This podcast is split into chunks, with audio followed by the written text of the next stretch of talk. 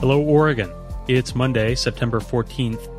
This is Elliot Njus with the news briefing from The Oregonian and Oregon Live. Officials in Clackamas County say they're optimistic that firefighting crews will soon make progress on one of the largest wildfires burning in Oregon. The 134,000 acre Riverside fire is now a top priority nationally. More favorable weather has helped slow its spread, and much of the county's urban areas are no longer under any evacuation orders for the first time in days. The Riverside Fire, which is burning about half a mile from Estacada in Clackamas County, and the Beachie Creek Fire, which started in Marion County but has crept into southwestern Clackamas County, both remained completely uncontained on Sunday. Also Sunday, Clackamas County Sheriff Craig Roberts expressed concern over another threat armed residents patrolling evacuated areas. He urged anyone who believes they're witnessing illegal activity to instead call 911. Across Oregon, at least 10 people have died in the wildfires.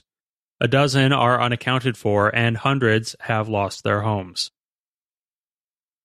The breathability of Portland's air significantly worsened over the weekend, topping levels considered hazardous by the Environmental Protection Agency. The entire West Coast is plagued by extremely smoky air due to wildfires raging in California, Oregon, and Washington. Smoke has drifted as far as Michigan. The air quality could start improving late Monday or Tuesday when there's a chance of some rain, according to some forecasters. But the National Weather Service warned that the smoke might persist and that the Portland area might not see blue skies until late in the week.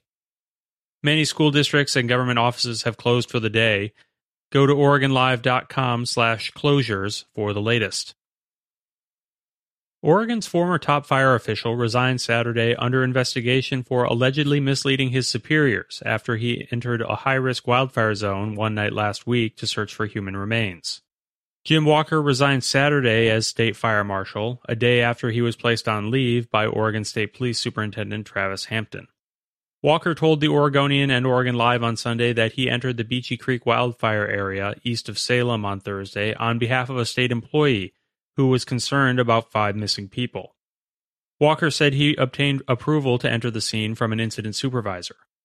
What's unclear, however, is whether he had authorization from the incident commander and whether he was honest with his superiors when questioned about it, according to a source familiar with the situation. State police officials have declined to comment on the situation, saying only that the agency and the Office of the State Fire Marshal regret the distraction.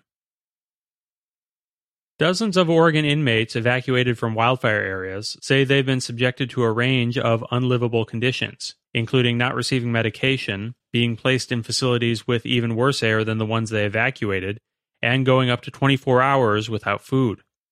The conditions led some at Deer Ridge Correctional Institution in Madras to nonviolently protest overnight Friday by leaving their housing units and going to the prison yard.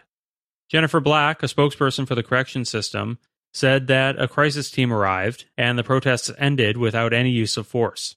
Black said inmates did have access to food and medications, but not on their normal schedule. She said the department was working on a solution to the smoky conditions and working on setting up phones in a building where they had previously been disconnected so that male inmates could make calls. Thanks for listening. You can support this podcast and our local journalism with a subscription to Oregon Live. Go to OregonLive.com slash pod support.